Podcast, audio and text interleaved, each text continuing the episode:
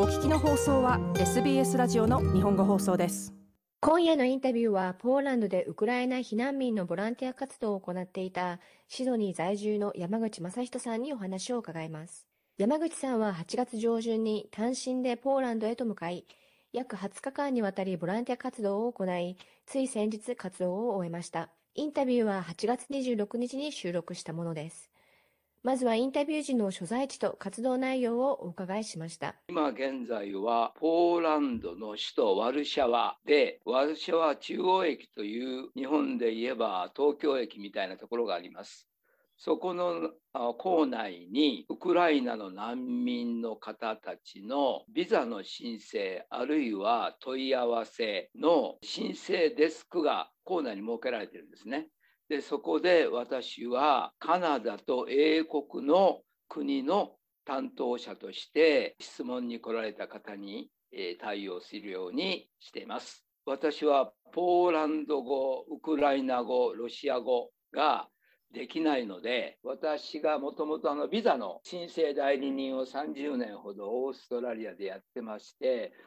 実はあの面白いんですけどカナダも英国も移民法の法体系はオーストラリアと似てるんですね。で、難民のいわゆるレフジーというカテゴリー、えー、今現在はヒューマニテリアンカテゴリーって言ってるんですけどね、えー、そういったものも非常に法体系が似てるんで、まあ、結構対応ができるということです。山口さんは単身でポーランド入りし、現地に到着してからボランティア活動を探されました。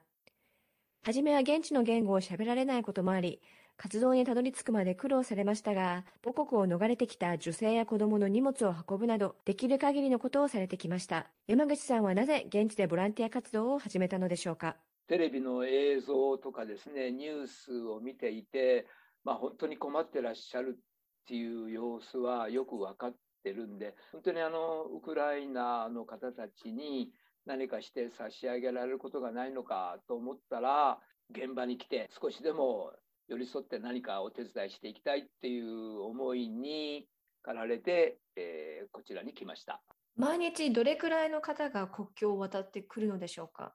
国境というのはウクライナはいろんな国に面してるわけですね。これは2022年8月16日の国連のえー、難民高等弁務官事務所の発表なんですけれども、ポーランドに、えー、とりあえず入った人たちが540万人、スロバキアが69万人、ルーマニアが104万人、ハンガリーが100万人、モルドバが57万人だけど、非常に多いのがロシアにも似ていて219万人ということですね。でちなみにあの日本はえー、1775人。ただしですね、えー、とりあえず国境が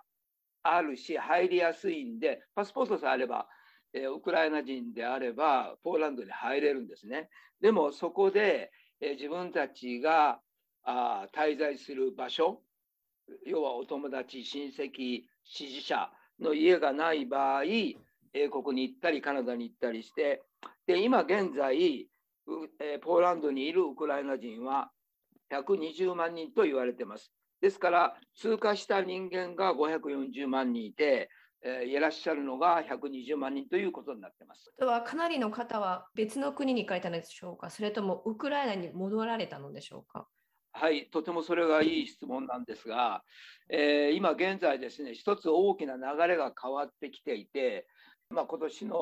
2月24日にロシアの侵攻が始まったんですけどその時にはですね何万人単位でウクライナからその危機を逃れたわけですね。でとりあえずポーランドに行ったというケースが多いんですけど、まあ、今このデータ見ても分かりますけど多くは、えー、以前に比べたら、まあ、かなり安全度が高いしキーフ首都ですねなんかについても私がと一緒に、えー、ビザのアドバイスしているえウクライナ人なんかは、え2週間前に、えキーフの方に行ってきたって言ってましたですね。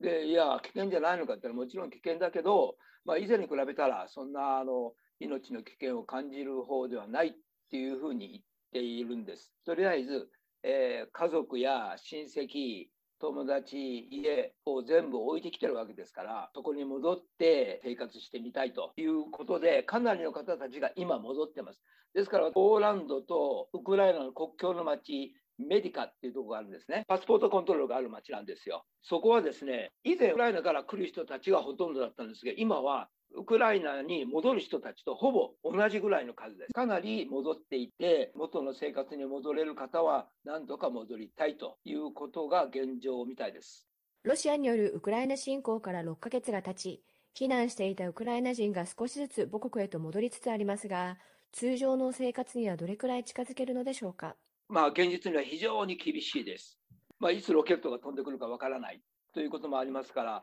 あの普通の経済活動はできないんですね。要は仕事がないわけです。だから失業率はどれぐらいって聞いてもですね、誰もそれは分からないと。でも間違いなく非常に高いんです。当然観光産業なんて存在しませんから。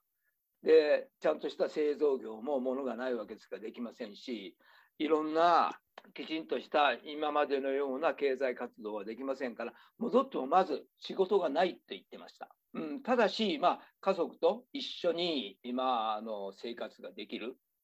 それは非常に大変厳しい生活ではあるそうです。ただし、まあ、あの家族と一緒に言えるしあ、自分の家で生活できるっていうね、やはりあのそういう難民センターのこと、こちらシェルターって言ってるんですけども、えー、シェルターでの生活は本当にもう最低限生きるだけですよね。食べて寝てっていうこと以外はあまりないんで、えー、そこであのかなり、えー、ストレスが高くなって、まあ、心の病になってしまう人もかなり出てるようですね。また友人や親戚を頼り、いざ海外へ出た人たちも、言語の問題をはじめ、新しい生活になかなか馴染めず、戻る人も多くいると山口さんは言います。そして各国からのウクライナ避難民への支援も減少しつつあると指摘しています。いわゆるウクライナ疲れっていうのがありましてですね、まあ、世界中、まあ、特にあの EU の支援国がですね、ポーランドに対してウクライナ人の支援をしなさいよって、以前はすごい大きなバジェットで、えー、支援してたわけですけど、ここ1、2ヶ月ですね、その支援の金額が大幅に落ちてきてるんですね。それでどういうことが起こってるかっていうと、えー、今まであったいろんな支援するセンターがですね、今、例えばメディカという国境の町もそうですけど、どんどん今クローズされていってるんですよ。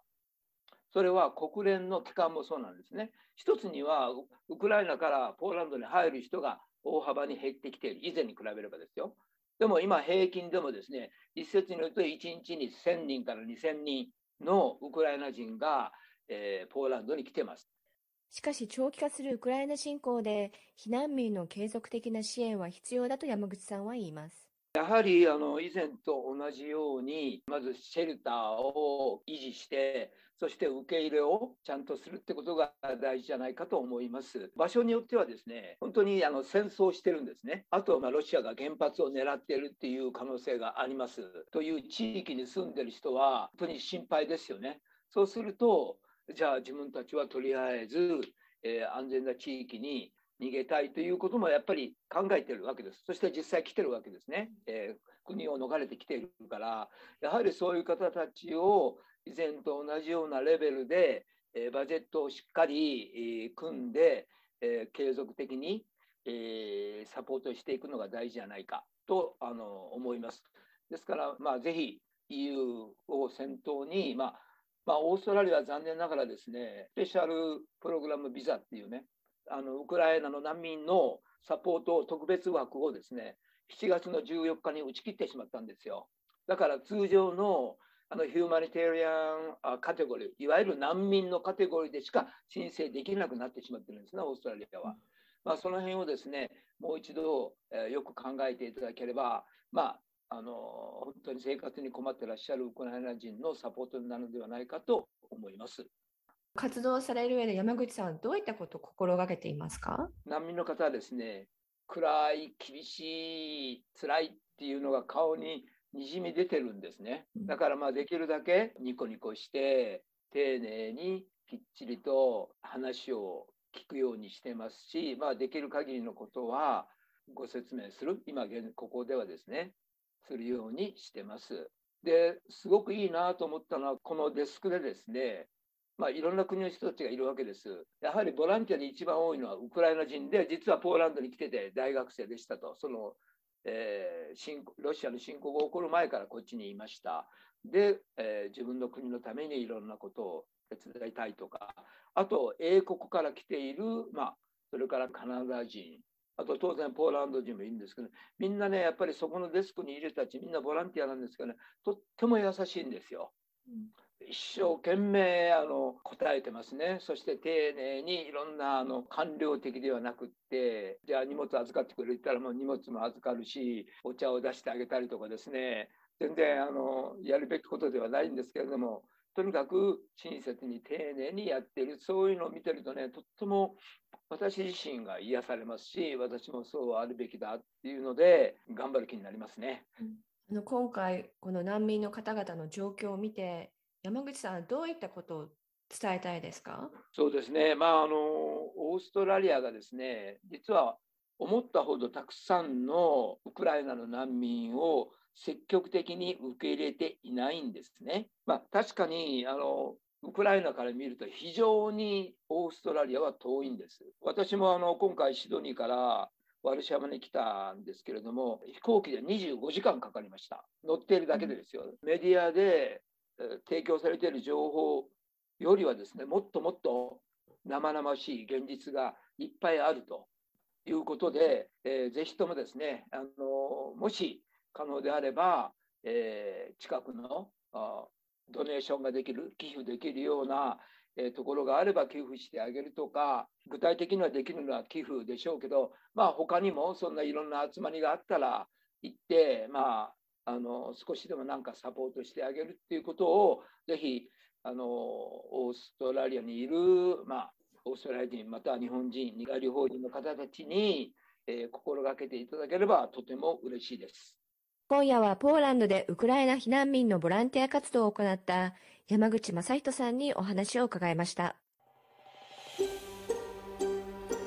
もっとストーリーをお聞きになりたい方は iTunes や Google ポッドキャスト Spotify などでお楽しみいただけます。